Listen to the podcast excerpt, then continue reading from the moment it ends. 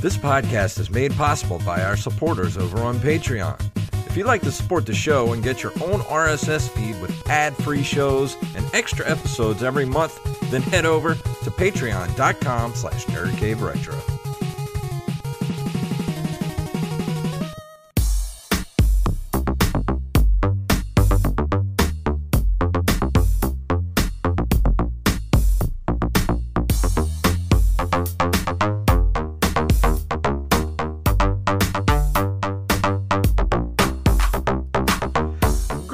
Programs, and we're back for another episode of the Nerd Cave Retro Show. My name is Jason Robbins. And my name is Derek Diamond. So we didn't get to talk about it last week, but uh, you got hitched last weekend. I did. I've got the, the hardware on my hand to prove it. So yeah, thank you to everybody, all the listeners, for all the, you know, the kind words and the weeks and months uh, leading up to the wedding. It I don't think it could have gone much better. The The ceremony was outdoors, as as you know, you were a part of it. Mm-hmm. So, um, yeah, rain held off just long enough for us to get the, the ceremony in and, and take all the pictures we needed. Just so, in time. Yeah, about thirty seconds after we finished, it just started pouring. So idiot but, me, tell tell this story. So I wasn't there on Friday for the uh, the the rehearsal, so I was only there on Saturday for the actual wedding. And of course, I'm one of the groomsmen, and I had to pick up, you know, Derek had to pick up my my tux and everything. And so I get in the into the tux for Saturday. We we do the ceremony. We get done with um, with you know all the pictures and stuff afterwards. And the lady was like, uh, after we were doing pictures, the lady's like, "Okay, you're done. You can uh, you know go do whatever." And I'm like, I took that as my cue to be like, "All right, time to get out of this suit." And so I go and get out of the suit, and then I go into the reception hall, and the lady comes up to me, and she's like, uh, you need to do the walk-in? I'm like, what are you talking about? What? She's like, uh, you need to come walking into the reception with uh, the, the bridesmaid that you walked out with. I was like, uh, I kind of took the suit off already, so... Yeah. I mean, it, it happens. I'm so an idiot. No, it's no, it's all good. No, but it was it was a fun day. So, you know, thank you for you, Wally, and Angelina for making the drive and you being a part of it. So oh, you're welcome. was it was really cool. Yeah, it was it was, it was really cool. Yeah, it, it really was. It was very uh, looked expensive. we yes, I'll just say yes. Yeah, I can yeah. only imagine. It's. It's all good though. Yeah. it was it was worth it. It was oh, it was definitely worth it. Um, yeah, it was uh, it was like on a plantation or something mm-hmm. there in uh, in Pensacola, and man, it was way more than I was expecting. I was thought we were going to be like in a park or something. Yeah, it was uh, basically the the family that owns the land, like they run that that entire venue, and the. The, basically, the actual ceremony was next to a little pond lake type area that they have out there. Mm-hmm. Um, they've got a reception hall. It's the the people who own it, like the the house that you know we got ready in. That was their house that they live in. Which they had. That was the, the the place we got ready. The room uh, it was like this upstairs loft area, like a living room with a bar, and they had an N sixty-four uh, set up on the T V, and uh, complete with GoldenEye and uh, Mario Kart. Yep. Had I thought about it, I would have brought the uh, the Super Nintendo or some of my old consoles, and we could have just yeah, no played kidding. some games for a bit.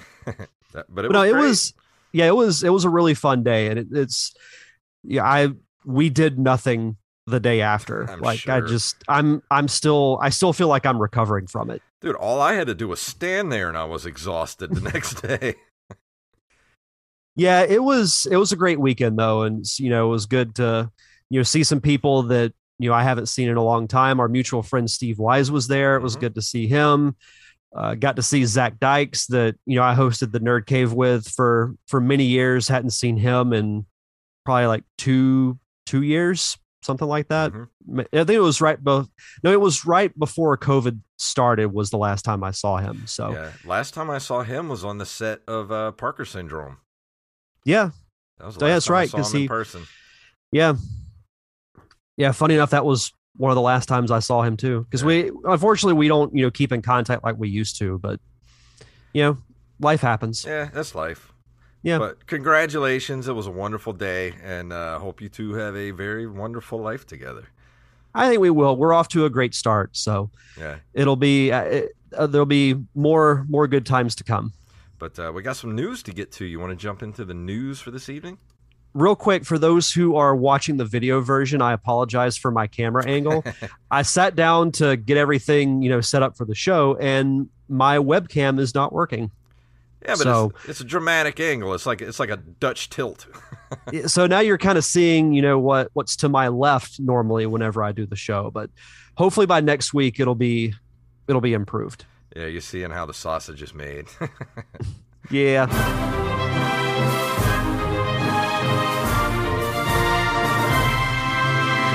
Of course, all of today's stories are submitted to us by you, the listeners. These uh, specifically by Mister Armez Jackson, who has made my life so much easier the last couple of years. Uh, I am The Rampage, Jacob Craig, my co-host over on Open Micers, and of course, Nicholas Sweeney. Uh, Feeney. Nicholas Feeney, not Sweeney. Not Sweeney Todd. We're, what are we talking about here? uh, if you have a story you'd like us to cover, send them to nerdcaveretro at gmail dot com. Uh, the first story up is from GameRant dot com. Sega is working on a mysterious super game project. Uh, in twenty twenty-one, Sega tentatively announced its plans to produce a so-called super game over a five-year period and with virtually no information on what the game will entail in any way, shape, or form. At the time, the idea was that it would be a major stepping stone towards a better leveraging of the company's classic I P such as Sonic, but a recent interview shed more light on the project.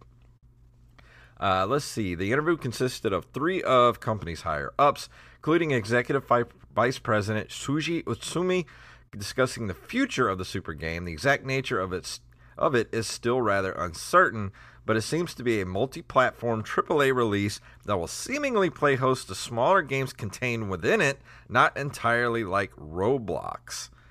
I, this tells me nothing. This tells us nothing in this article. It tells us there's a game coming by yeah. Sega. Sega's making a game, a yep. super game. A super game, yeah. I'll be perfectly honest, because you, Sega outside of Sonic is not really known for its franchises. Yeah. I would love if this is just something completely new and original. Yeah. May, if you want to make a huge scale game, great. You know, knock yourself out. We haven't seen anything like that from Sega as long as I can remember. So I, I would love if they surprise us with something that we know nothing about. It's mm-hmm. a, a new potential franchise we've never heard of and gives us something new to look forward to. Besides I, Sonic Origins. I just kind of hate that we live in a world where everybody's trying to chase that Roblox money when that is, it's a phenomenon all its own, and you can't chase that type of thing. It's it has to be organic, but it's been so long since Sega has really tried to do something on a large scale, and I think it's time that they should, because they do have I Ps that people love and adore. You know, Sonic, Streets of Rage, things like that. I, I hope it's something that's really good. I'm just, honestly, I, with these kind of headlines, I, I'm kind of just kind of hold not going to hold my breath, because when they say stuff like, we want to be, you know, we want to go after that, it'll be like Fortnite or Roblox. Like, I'm interest, I'm like my interest level just takes a nosedive. Whatever it is, if they try to go after, you know, the Roblox or the Fortnite crowd, they're not going to be able to get that crowd, because Roblox and Fortnite already have that crowd. Yeah, they've already got that crowd. Yeah, so don't. I, I I tell people this too, you know, because I've. It reminds me a couple of years ago when I hosted this podcasting panel here, and someone asked me like the biggest piece of advice that I could give for starting a show, and is, don't try and be the next, you know, Joe Rogan or Kevin Smith. Try and be the first you. Yeah. They need to try and be the first of something new, because we live in an age where we get a ton of remakes and reboots. We see it in the movie universe all the time. Heck, I'm a little fatigued with the Sonic collection that's coming out, you know, and you know how big of a Sonic fan I am, but it seems like every year we get some type of Sonic, you know, compilation or whatever. Yeah.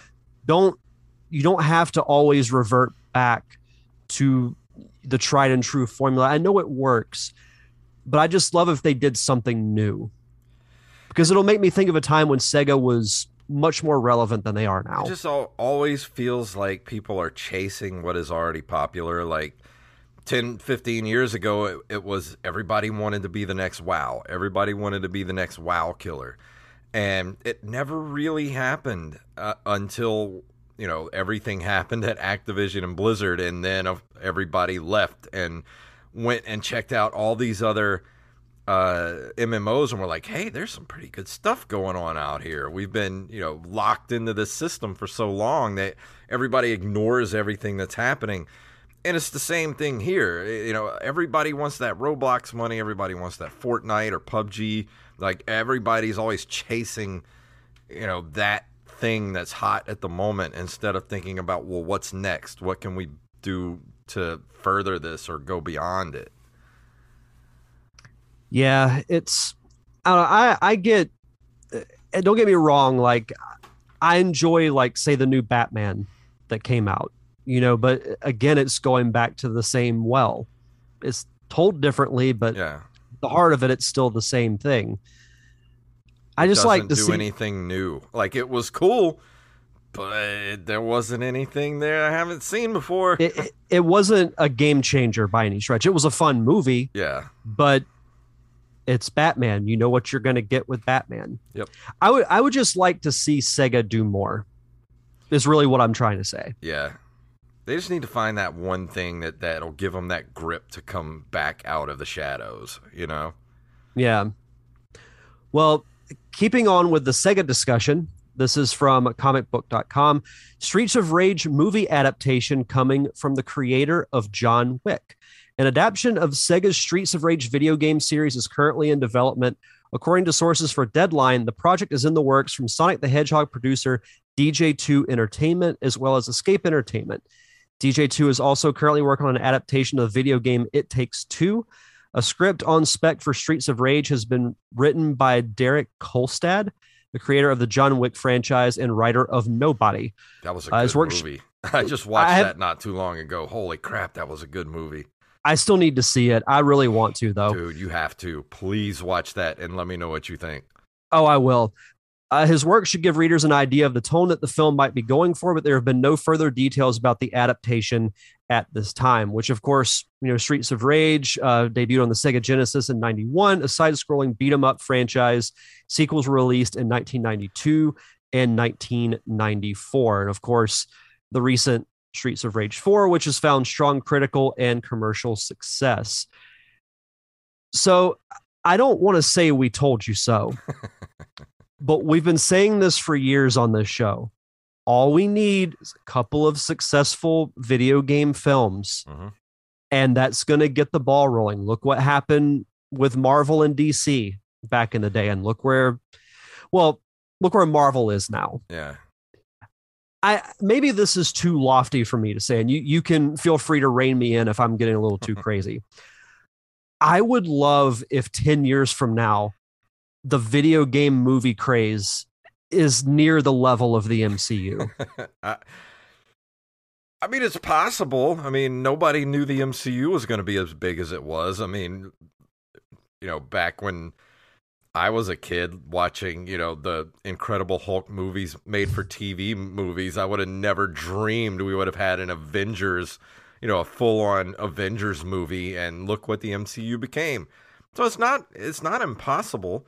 And, you know, John Wick is, those movies are great. So if they can, and Nobody is great. So if they can bring that same tone to a Streets of Rage movie, I'm down. That sounds great.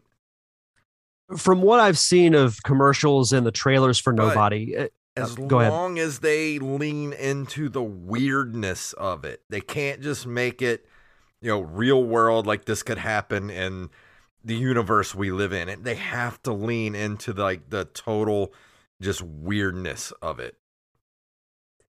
I think that's going to be key for a lot of franchises. If, if we get more video game adaptations over the next few years, I think you have to you have to embrace the the culture of it to a point. Yeah. Like, I get that you got to make little tweaks and whatnot. I mean, they've done it with the Sonic franchise, but it worked. And if they're going to do Streets of Rage, where's my Final Fight movie? I want to see my boy Hager, you know, like pile driving people on screen. I want to see it.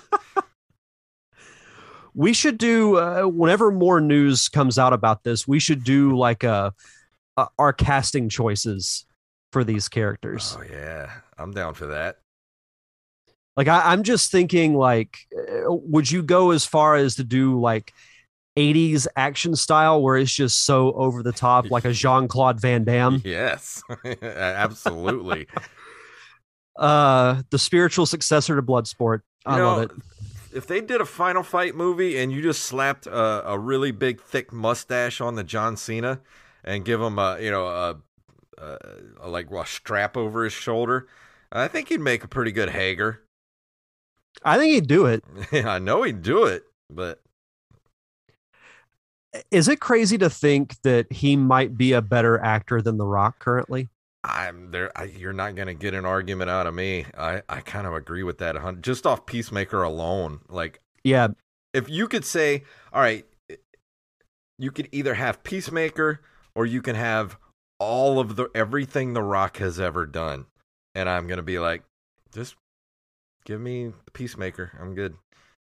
I don't disagree with you. Rampage Peace- in the chat room says, uh, friggin' Ryan Reynolds will be Cody. I'm down for that. Who could play Guy?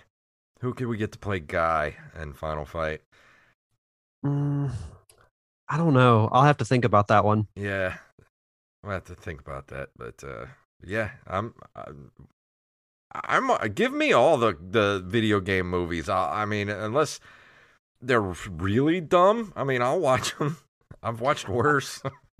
I, I don't think it's in the the Google Doc, but I don't know if you saw, but the Mario movie has been delayed. Ah, yeah, I did see that. I forgot to put it in the the, the, yeah. the news segment, but yeah. Which, I mean, a lot a lot of movies have been delayed. Like Spider-Verse was delayed. Yeah, that's... Uh, yeah, which I is unfortunate, because I was actually really looking forward to that movie.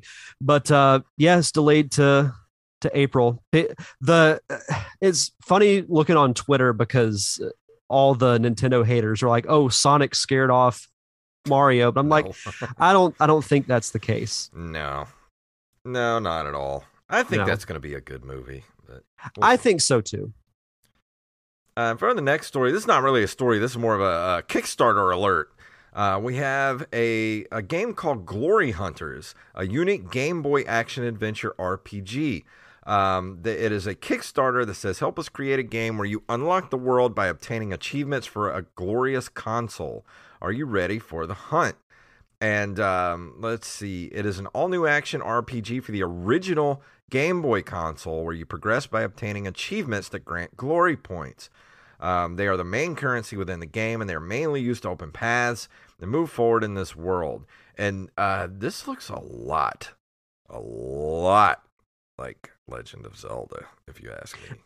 I want to say we talked about this game a few weeks ago because we brought up that did. same point. This, it looks very, very much like Link's Awakening. I think we did talk about this because they had a thirty-nine thousand three hundred twenty-eight dollars goal. They are currently at forty thousand three hundred nineteen dollars with twenty-seven days to go. So they've already met their goals. Good for them. Yeah. I mean, to, to be perfectly honest, good for them. Like, this looks like a game I would play. I mean, it's, yeah, it's very Zelda-like, but I mean, I'm not going to complain about that. I just hope that, you know, our friends from Japan don't shut it down. Yeah. But uh, if you're in the mood for a new original Game Boy R P G, head over to Kickstarter and type in Glory Hunters. Yeah. The, there's a, uh, a trailer on the Kickstarter. Yeah, it, it, it looks like a fun game. It does. I mean, it looks a lot like a Zelda game, and uh, I, re- I really do hope that Nintendo doesn't put the boot down, but, you know, we'll see. If they did, it would not surprise me. Yeah, it's Nintendo. Yeah. So this is a fun story from giant freaking robot dot com. The Predator officially joins the Marvel universe. Is the Predator a Marvel villain? At long last, we finally have an answer to the question we just posed, and it turns out that while Predators may not be a villain or a hero per se, They are absolutely coming to Marvel. Specifically, Marvel Comics is publishing their first official appearance of the extraterrestrial hunter in a new series written by Ed Brisson and illustrated by Kev Walker. While there is a long history of various predators being portrayed by Dark Horse Comics, this will be the character species' first appearance in Marvel Comics since Disney acquired twentieth Century Fox in twenty nineteen. Given Disney's all-encompassing need to obtain all intellectual property that has ever, it is actually a little surprising it has taken them this long to utilize the Predator. Not a partnership I would have immediately expected, but I'm intrigued. Hey, if the Predator shows up in the M C U, I'm I'm down for that. it, for, forget King the Conqueror. Give me the Predator against the new Avengers. Oh. And... And you give me an army th- of predators against the Avengers. I'll go see that movie. I'll go see it twice in one day. It's like, oh, yeah, we're doing a double feature at the theater. Oh, what two movies are we seeing? No, we're seeing Avengers versus the Predator twice. You know, it's funny. I just uh, I, I picked up a bunch of V H S tapes at the thrift store a couple of weeks ago, and it, Predator two was in that uh, pile of V H S tapes I got. And I watched it. Was it last weekend? I think it was last weekend I watched it. That movie is so much better than it does. Like that. I, I feel like it didn't get the respect it deserved. It didn't because people had such, you know, people loved the first one so much that it was almost like the sequel couldn't help but be a, be a disappointment. That's the thing. It, it didn't have Arnold in it. It was a different story, but yeah, it worked. It dared to do something different because if you would have just redone the same thing again, it, people would have hated it even more. But it dared to do something different and tell a different story while at the same time expanding, you know, the the wor- that world, like the the the, the lore of the Predator. And I'm sorry, but Danny Glover's great in that movie. He's so likable, and he, but yet he doesn't look it. But that dude is ripped. Mm-hmm. He could hang he, with Arnold. He was beefy. He's still going strong too. He's too old for that shit. Well, and, and you're exactly right, because it was a completely different setting, because I liked seeing like what would happen if the Predator invaded like a big city with a bunch of people. You yeah. actually got to see the inside of the Predator spaceship. You saw the the skull of the xenomorph, and you're just like, oh, they exist in the same universe. Yeah. Like, like it, it's there were so many cool moments in that movie. And I highly recommend, if anybody just kind of brushed that movie off back in the day, or if you've never seen it, I highly recommend you go back and take another watch at that movie. It's, I mean, yeah, it has its flaws, and I really think if they would have had a better director, it would have been a better movie, but it's serviceable for what it is. And I, you'll, if you've never seen it, you'll you'll understand what I mean by that. Like, it's not as dynamic and as the original Predator was, because that was John McTiernan, you know, the man who did Die Hard. Also, like a year later, like the man knows how to shoot action and do an action movie.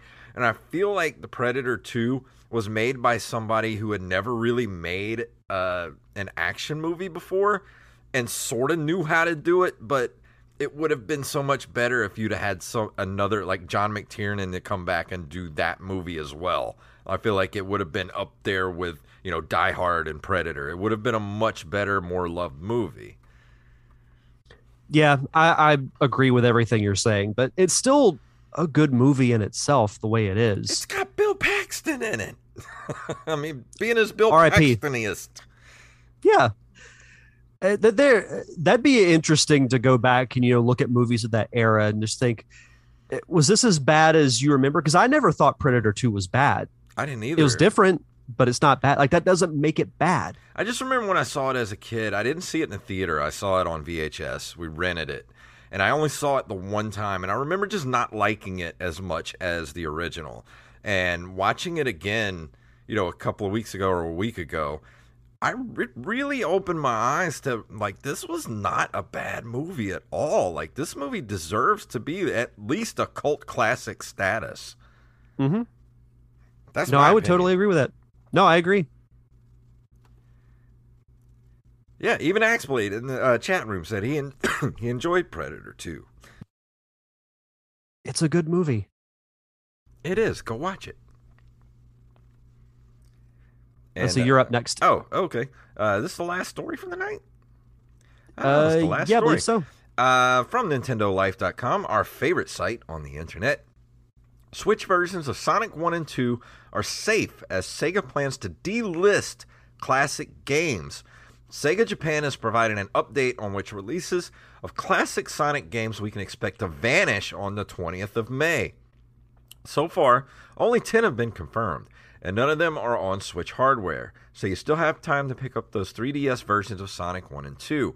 Here are the ga- the ten games that we know will be removed next month. Sonic the Hedgehog for Xbox three sixty, uh, PlayStation Now, PlayStation three, Ste- and Steam. Uh, Sonic the Hedgehog two uh, will be removed from the Xbox three sixty, um, uh, the PlayStation, and Steam. And Sonic the Hedgehog three will be removed from Xbox three sixty. Uh, and Sonic and Knuckles will be removed from Xbox three sixty and Steam. So you have less than uh, about three weeks to go pick these up if you haven't already. Yeah, the the Sonic Origins upcoming compilation has yeah. caused a little bit of a stir, which...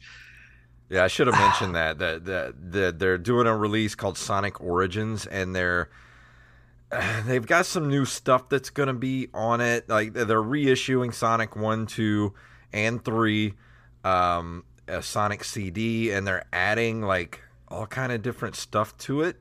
Um, and it's basically going to be a you know a triple A title. It's going to be a you know full price game, but it's like all new stuff. But the, at the same time, they're going to take all that stuff away at the same time, which I kind of don't like when they do stuff like that. I don't either. It's so the compilation has Sonic one and two, Sonic three and Knuckles, which is the when you would plug in Sonic three yeah. and the lock-on cartridge, it combines the two games together. Which that's the first time it's ever been offered, isn't it? Other than the original game? I can't quite remember. I believe you're right. It, Sonic uh, three and Knuckles is on Steam. Yeah, it is on Steam. But I can't remember if it was released on an actual like console. I'm still likely going to get it for that reason, so I can play it on the Switch, but I also don't agree with how they're handling it. Yeah. Because it's it's forty bucks minus all the D L C. So there's re, there's uh, fully remastered versions of all the games. Uh, some kind of music, spe- the special thing they're doing with music, um, like mirror mode. There's a couple of things that you can get through D L C. I think it's a cool collection and I get what they're doing, but I would have personally added a little bit more. Yeah. You would have taken away from the Origins aspect of it, but I would have thrown in maybe like Sonic Adventure one and two or, you know, some of the lesser known sixteen bit games like Knuckles Chaotix, which was for the thirty-two X, maybe Sonic three D Blast, like do all of the two D Sonic games, maybe yeah. throw in the Game Gear ones. Well, I, then then I, I, after that, you're it's worth forty to fifty bucks. I mean, I agree one hundred percent. I just feel like sometimes people just, all they want is Sonic the Hedgehog two, you know, for on Steam. Like they should just go be able to get it and not have yeah. to be forced into buying a forty dollar game to get, you know, three or four other games that they might already have. Yeah, yeah, I'm I'm not condoning what they're doing by removing the games at all. Like, I think you should still be able to buy them individually if you want. I'm just saying if you're going to go out all out and make a collection, yeah. then make it worth forty to fifty bucks. Because it's I think it's forty without the D L C, but you can unlock at least some of it through doing certain objectives, or you can pay, I think it's forty-five to get the D L C. Yeah, we live in a weird world now. yeah, when when that came out the other day, I'm like, I, you know me, I love Sonic the Hedgehog, but I, I don't I don't defend that. I hate it when companies take existing stuff that's already been put out a hundred times, and then they're gonna quote unquote repackage it and give you like one different little thing and then charge a whole, you know, forty, fifty, sixty bucks for it again. And, and it's like, oh, well, you can't get it anywhere else. You can only get this one certain thing. Like, stop it. Just stop doing that. And how many Sonic collections do we need? Like, I feel like we get one every other year. Give, come, give us a new Sonic game. How about that? I mean, they've been working on the, the open world one now for what seems like forever, but it's not going to come out, I think, till next year. Mm, well, we'll see. Though, so uh, they have that classified as an R P G. I don't know if Sonic's going to work in an R P G setting, because they tried it with the three D S, yeah. and it was, eh, it was, it was okay. And we'll see. Yeah. All right. Well, let's go and move into this month in video game history.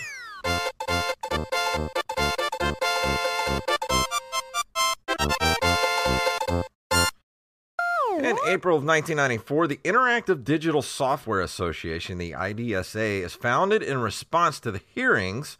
Um, name changed to the Entertainment Software Association in two thousand three. The I D S A founds the Entertainment Software Ratings Board, the E S R B, in order to self-regulate content and video games in the mold of the Motion Picture Association of America film rating system. And I remember when all this happened when I was a kid. Yep, I remember seeing all the, the classic video game commercials, and you know, it would be rated E for everyone. Like the family-friendly ones you'd hear at the very end, rated E for everyone. Yeah. So it's that's something, I don't know why, but I was always drawn to the rating whenever I would look at a box, because like you're just drawn yeah. to that little bottom right corner, and you see the, it used to be kids to adults, then they changed it to E, then they added the E ten plus, but then I'm like, so it's not for everyone, like just say ten and ten and above. Well, there's nothing, especially when, you know, when they came out with the parental advisory stickers for music when I was a kid, nothing intrigues a kid more than a sticker that says they can't have something. Parental advisory, explicit content. Mm-hmm. I've still got several C Ds that have that on there. Yep. I, w- you, I, I was still able to buy those C Ds when I was under eighteen because I knew the people that worked at the record store, so they let me buy whatever I wanted. It's good to have connections. Yeah. And uh, Axeblade in the chat room says, just give us a proper Sonic Adventure three Sega, jeepers. Yeah, I honestly would love that. Like, I, the three D Sonic games, I know we talked about this with Scott last week.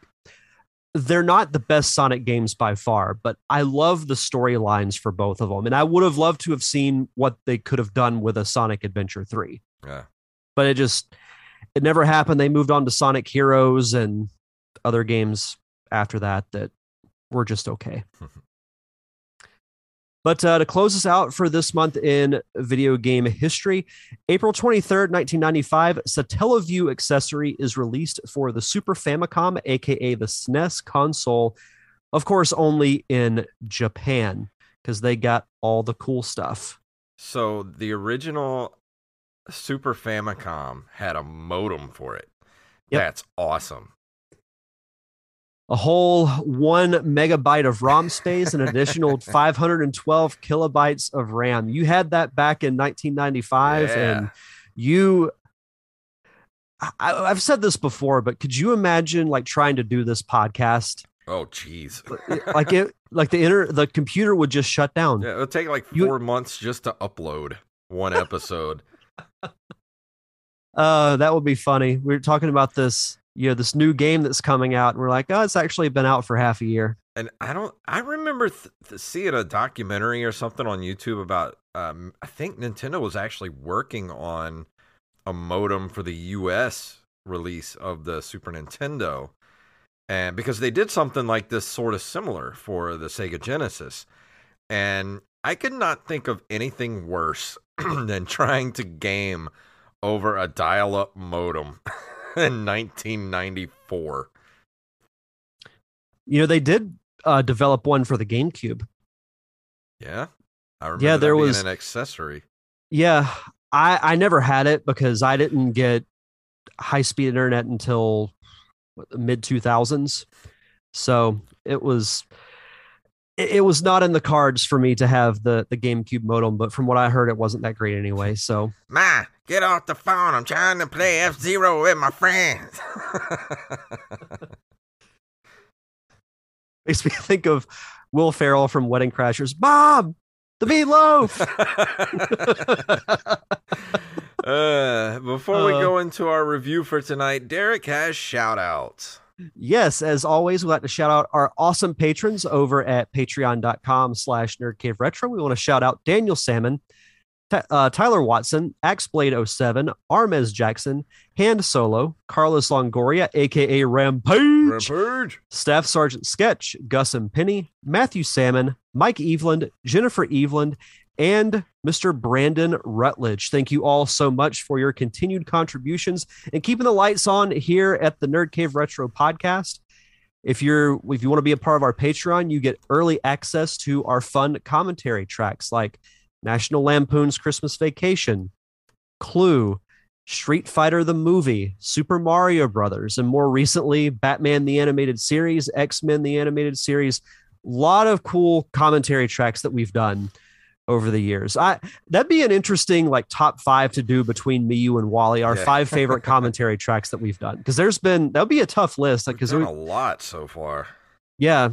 And there hasn't really been one that I've been like, man, that sucked.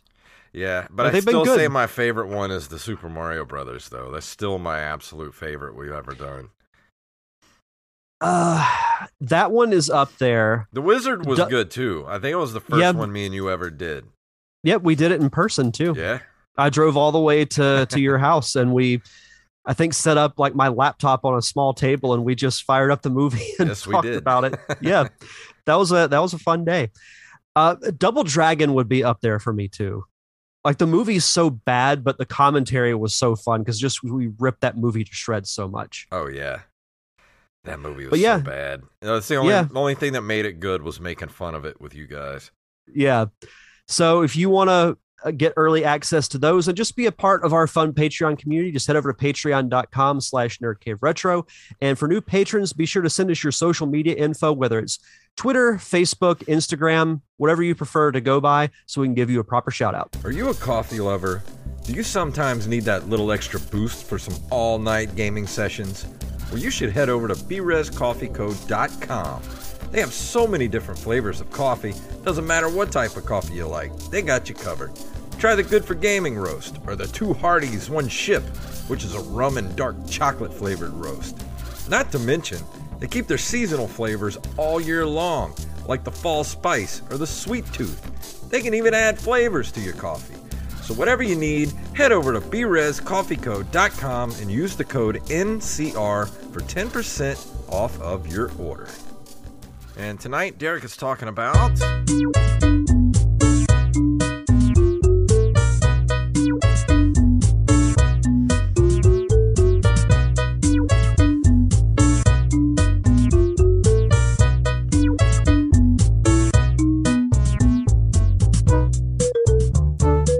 music is so weird. Well, we're about to get weird because this game is very weird. So... this week, I'm going to be reviewing Glover, which is a nineteen ninety-eight platforming video game developed by Interactive Studios and published by Hasbro Interactive for the Nintendo sixty-four and Windows in nineteen ninety-eight, and was ported over to the PlayStation in nineteen ninety-nine. The less we talk about the PlayStation version, the better, because if you look up some gameplay of it, it looks absolutely terrible. Is this Hamburger Helper the game? You know, I I was trying to think of where I heard of this game for the first time, because I never owned it, but I did rent it from the, the local video store that, that we had, you know, back in the day. And I, I was trying to think, I can't remember if I saw it in Nintendo Power or if I saw a commercial. I don't think it was a commercial. It was probably just some feature in Nintendo Power. And I'm like, oh, this game looks fun. It's a platformer. I want to play it. And I remember, and I've mentioned this a couple of times, you know, when we talked about Glover being, you know, brought over to Steam, I remembered it not really grabbing my attention because it wasn't what I expected. Like, yes, it's a platforming game, but there's puzzle elements added to it. And uh, back then, I just wanted to play straight up platformers like your Marios, your Banjo-Kazooies, where the objective was just pretty straightforward. You can just kind of run through the levels however you want, collect things, and you go on your way and you beat I'll the be, game. I'll be honest. I have never heard of this until you talked about it uh, a couple weeks ago. Well, and when we talked about it coming to Steam, that's the first time I've even thought of that yeah. game since I played it in nineteen ninety-eight. Might have been Axeblade who uh, sent us the, the the the news article about it. I don't remember who sent it, but I was like, this is weird. I don't remember this at all. It, it is a it's a very odd and, and quirky game, but I, I'll I'll get into the gameplay in just a bit. So the the story of the game, it takes place in a fictional land known as the Crystal Kingdom. The ruler of the Crystal Kingdom is this old wizard, much like you you picture, you know, Gandalf from the Lord of the Rings. And so he's he he has these two magic gloves that he uses to, you know, do spells, mix potions, but both gloves are sentient. They're alive. There's Glover, the title character, and his twin brother. So the wizard's trying to make this mixture of potions. It goes wrong. He gets turned to stone as a result of it, and then falls through, you know, like it, this is all in like the, the top of the tower where he's mixing all these potions together in this cauldron. So he turns to stone, falls through the floor. One of the gloves falls out of the window, which is Glover. His twin brother falls into the potion and as a result becomes evil and renames himself. He, he turns into this like green Frankenstein looking glove called Cross Stitch. He has like red beady eyes and his mouth is stitched together, hence the name Cross Stitch. It's actually really creepy. Whenever you're in the main hub world, the Crystal Kingdom, every now and then you just hear this like creepy evil laugh that overtakes the music, and I like it it kind of took me back to originally playing the game, which I was really surprised about because again, I didn't hold very strong memories of playing it. So what, what you do is, so the kingdom is run by these these crystals that are, you know, that, that border the castle. When all this happens, it causes the crystals to fall out of their, you know, perch or whatever. But Glover uses his magic to turn them into rubber balls so that they don't break. But then they go, they fall into these different portals that go to different worlds that you go through. So your objective is you have to go through each world, find the rubber ball, turn it back into a crystal, and bring it back to the Crystal Kingdom. And when you get all of them, you restore the wizard and you fight your evil brother. So your objective is you have to maneuver and carry the ball through these different worlds. But the cool thing about it is you can actually change the ball into different types of balls, depending on like what you need to use it for. So the, the standard form is the rubber ball that much, it looks kind of like the, like the Pixar ball. Uh-huh. Uh, you can turn it into a bowling ball, which of course is stronger. You can turn it into a ball bearing, which you can use to like attract yourself to magnets. You have to do that later on in the game to get past certain objectives, or you can turn it into its crystal form, which means that whatever you collect, you get, like it doubles your point value. But of course, if it gets hit, it breaks. So you you take your you take your risk there. So there's puzzle elements that are, you know, prevalent throughout the game, and I think that's originally why I didn't really care for it, because it wasn't what I was looking for. But I do have to say that going back and playing it, I have a little bit more of an appreciation for it. Like, it's still not my favorite game of all time. And I still don't, it's not my favorite, but I don't entirely dislike it like I remembered in the past. Yeah. So the, the game itself is pretty lengthy, I feel like. There are six or seven worlds that you go through that each have six or seven different sub portions. So almost like a, a world one dash one or a one dash two.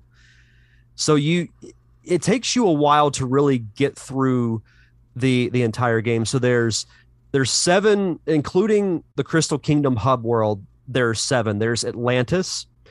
There's a carnival world, a pirate world, a prehistoric, f- the Fortress of Fear, and the final world is uh, a space-themed uh, called Out of This World. Each world has a boss. Uh, Atlantis actually has three. You fight a whale, a crab, huh. and a flying fish. The the bosses are weird. Like, this is a very quirky and weird game. And the this creeped me out, but in the carnival world, you fight a giant clown named Clonk. So if you don't like clowns, I would probably get somebody else to play through that for you, and then you can you can resume. Uh, so, so is this sort of ahead. like playing it, it? It seems like sort of a Marble Madness type of game. A little bit. I, that, that's actually a good comparison, because I, I was trying to think of what to compare this game to, because I haven't really played anything like it, in the sense that, like, yeah, there are some platformers that have a little bit of puzzle element to it. Like, you could say that about some of the three D Mario games, but not where you have to take, like, the game is based around you carrying this object from point A to point B and getting through all the obstacles in between. So uh, I'm, I'm trying to think of a way to say this, like, because I, I don't want to bash the game, because I have actually kind of enjoyed going back and playing it. And I know, I think it was uh, Butcher said on Twitter that he loved Glover growing up. And then in, in doing more research on it, I found that the game actually does have a, a pretty good following and was pretty highly regarded back in the day. You know, like the, the reception of it. Uh, let me pull it up here real quick. Uh, Edge gave it a seven out of ten. I G N gave it an eight point three. Uh, P C Zone gave it a sixty-seven. Uh, the one thing I will say, and we've talked about this with the N sixty-four and its graphics, they don't hold up. Yeah. Especially this one. Like, the this game was pretty ugly to to go back and look at. The gameplay is still good. I I like the music. I don't love it, but I do think it is appropriate for this world, and each each world that you go to, the music fits. And I don't think you can ask for much more than that. And some of the puzzles are pretty creative and pretty fun and challenging, kind of to the point where it's like, okay, I might have screwed it up, but I want to keep going. Yeah. So I, overall, you know, I, I would say it's a better game than I remember. It's still not entirely my cup of tea, which is kind of crazy to think, because I love platforming games, but I don't know. Uh, maybe it's because I didn't grow up with it, but yeah, I, I would just say it's it's okay. Not a terrible game by any stretch, but I, I wouldn't call it like an absolute game changer in the in the platforming world. I, I was reading the thing here, and it said that uh, I think the reason we talked about it a few weeks ago is um, in two thousand seventeen, Pico Interactive uh, focused on re-releasing old video games, physically re- acquired several properties from Atari, including Glover. Um, they said they're going to re-release it to Steam, and then on twenty uh, March seventh, twenty twenty-two, they announced a redone version of Glover for modern computers using the game's original source code, would be released on April twentieth. So it's it's out now on uh, mm-hmm. Good Old Game, Steam, and the upcoming Bleem store. What is Bleem? Oh, they're also PlayStation emulator. Uh, yeah, they're okay. They're also going to be finishing the sequel that was supposed to come out for the N sixty-four, but it was never finished. So that'll be. It'll be interesting to see how they improve on on the original game, but yeah, you know, overall, I would say that uh, I'm trying to think of a number score. Like, I, I wouldn't give it as low as like a, a two or a three, because there are some people who have given it as low as that. Like, it says here, despite positive reviews for the N sixty-four version, the PlayStation version was heavily panned by critics Matt Wine of I G N gave it a terrible two point six out of ten. Wow. They wrote, the game looks bad in comparison to both the N sixty-four and other PlayStation games.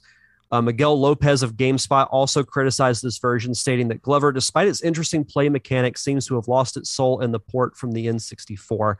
I never played it for Windows, so I can't really speak on that, but I I do remember back then reading reviews of the PlayStation version and people just talking about how just atrocious it was. So yeah. I I took their word for it and never bothered to to try it, but I, I would be interested in the sequel, you know, like since since it is going to happen, I'd be curious to see how they improve on the original version. But as far as Glover one, still like I'm I'm not going to say that it just like one hundred percent changed my mind like I you know, did Donkey Kong Country three when I reviewed it a while back on the show. I still don't particularly care for it. Like, it's not my cup of tea, but I can appreciate now that I've gotten older and have played it almost with a fresh set of eyes. I can appreciate what they were trying to do by adding a new layer to the platforming genre. Yeah. Even though I think it could have been done better, and maybe they'll do that with the sequel. I'd give this game probably, I'd say between a five and a half and a six. So like it's very average to me. Yeah.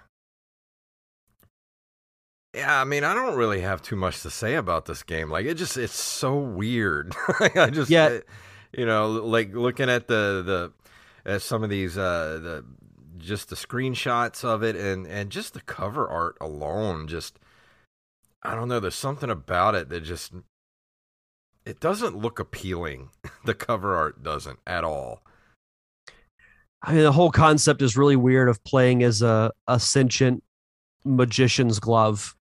But if this was and, set up like, you know, like you were talking about, like if this was more like a, a more like a Marble Madness type of game where you're moving the ball around with the hand, like, you know, trying to get it to go to different places and things like that, that would be interesting to me.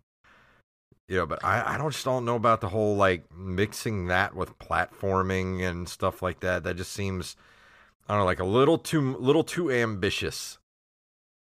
And you can tell that they were really kind of pushing the limits of what you could do, because say if you have to go up a set of steps, you can dribble the ball like a basketball or you can toss it.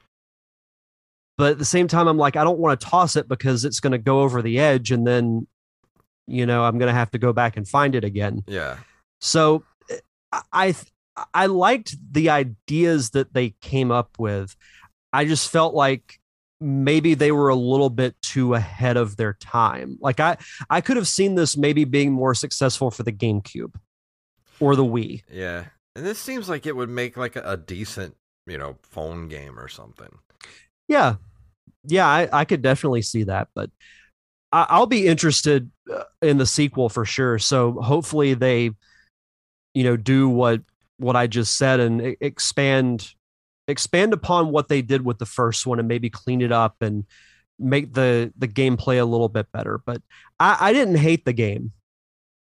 So I, I, I think I was going to surprise people by saying that, like, I'm not going to come on and just rip the game to shreds. Cause I've said that, you know, when I initially played it, I didn't care for it, but it, it's, it's not a bad game. Like maybe if I had grown up with it and actually liked it back then, I would have a bit of a different opinion on it. But in going back and playing it with a fresh set of eyes, I'd say it's a, it's an average platformer, but I, I would recommend if you're intrigued enough by it, then don't, don't just assume it's going to be bad. You should try it out for yourself. And I say that about most games. Yeah. Try it out for yourself and form your own opinion on it. And even at the time, this wasn't even aimed at, you know, at me because I was twenty-one years old at the time. This was not like anything yeah. I would have remotely wanted to play at that time.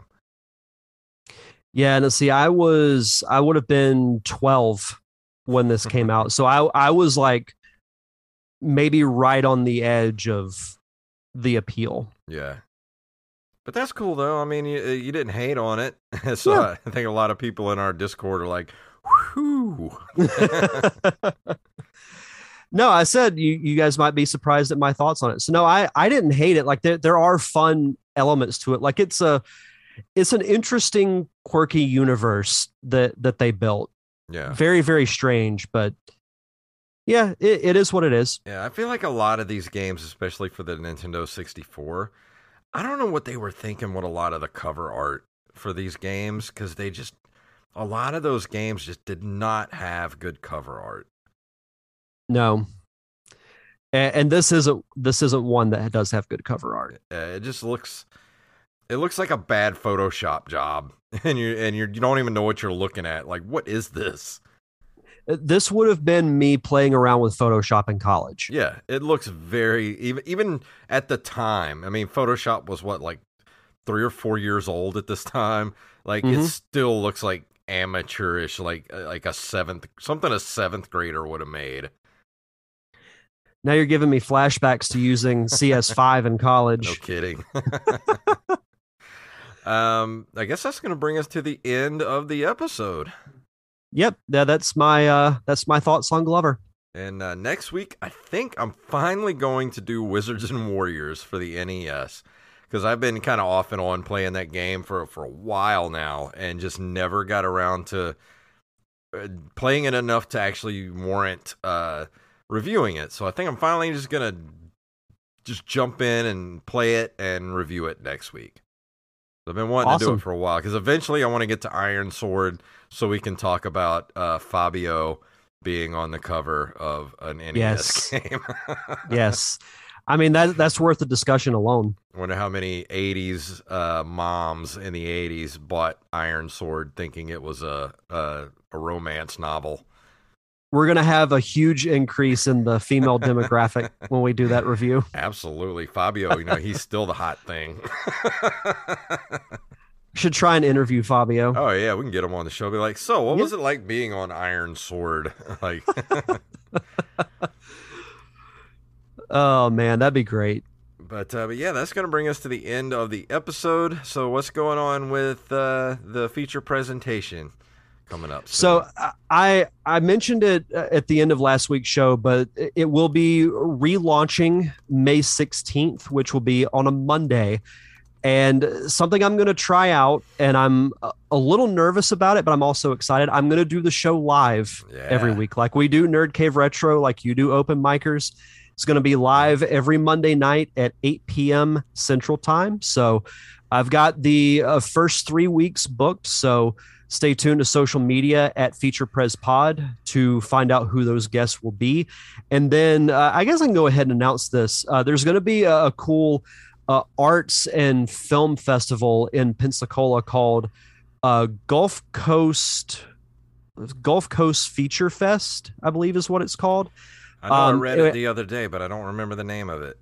Yeah, I'll I'll look it up real quick just so I don't butcher the name. But um, I'm going to be uh, at the festival promoting the podcast. Uh, it's going to be May twenty-first in downtown Pensacola. Cool. So I'll be there uh, probably doing some interviews and, uh, yeah, just, you know, getting letting everybody know that the the show is relaunched. And what I'm going to be doing is Monday, I'm going to put out like a mini episode kind of fully explaining the differences and, you know, what I was doing a couple of months ago as to what I'm doing now, because the show is going to be different, yeah. but uh, it, it will be, I think, better in the uh, in the long term. So cool! Can't wait so, for the so, return.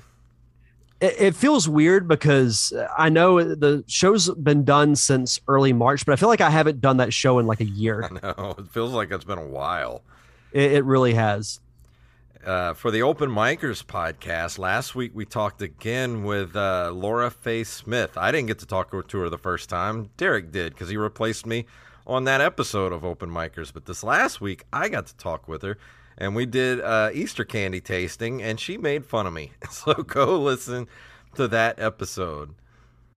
Yeah, it was. Uh, it's up there with the best episodes that that you guys have done. Like, it was... way I won't say I, it was way better than I expected, because I knew it was going to be great, but when you think of just people eating candy, you're like, what, what's going on there. But it's it's really entertaining, so I would recommend that everybody go check that out. I feel like that was one of the best episodes we've ever done, and we hit a new level on that episode for some reason. So like we have to maintain that level of comedy throughout each episode. You're going to have to do once a month candy tastings. Yeah, I, I'm down for that. And we yeah. can send Jacob into a, you know, diabetic shock. Oh, man.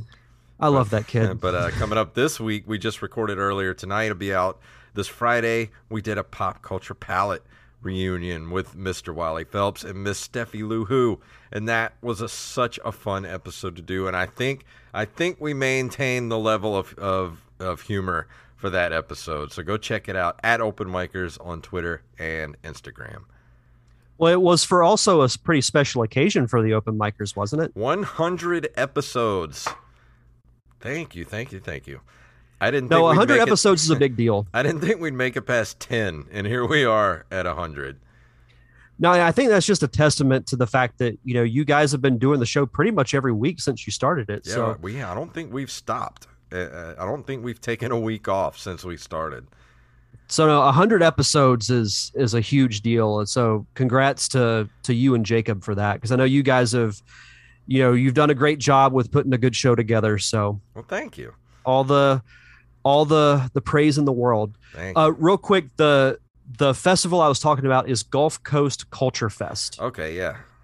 So awesome. Check that out on Facebook. Fantastic. Well, um, I think that's going to close us out. Is there anything else before we walk out the door? No, just uh, Sonic the Hedgehog two will be out on Paramount Plus May twenty-fourth, so I will I will probably try and take a sick day. Yeah, Derek's not going to work that day.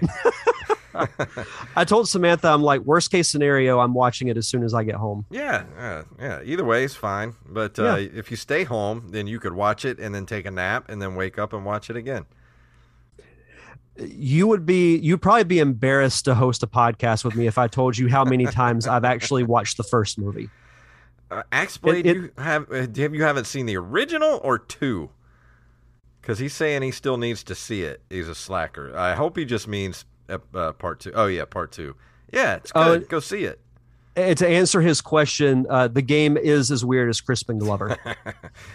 Go ask your uncle, kids, who Crispin Glover is. uh, but let's go ahead and get out of here. What do you say?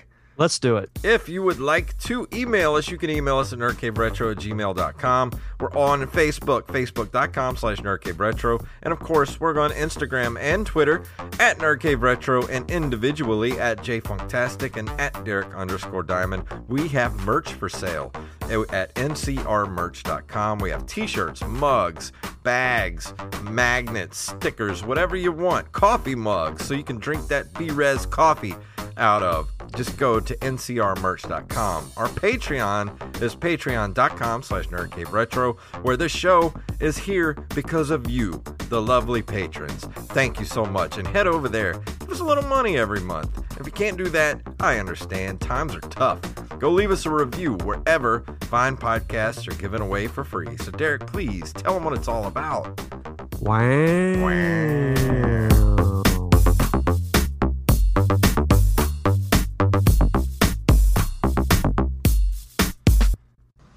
Never rub another man's rhubarb. You blew it!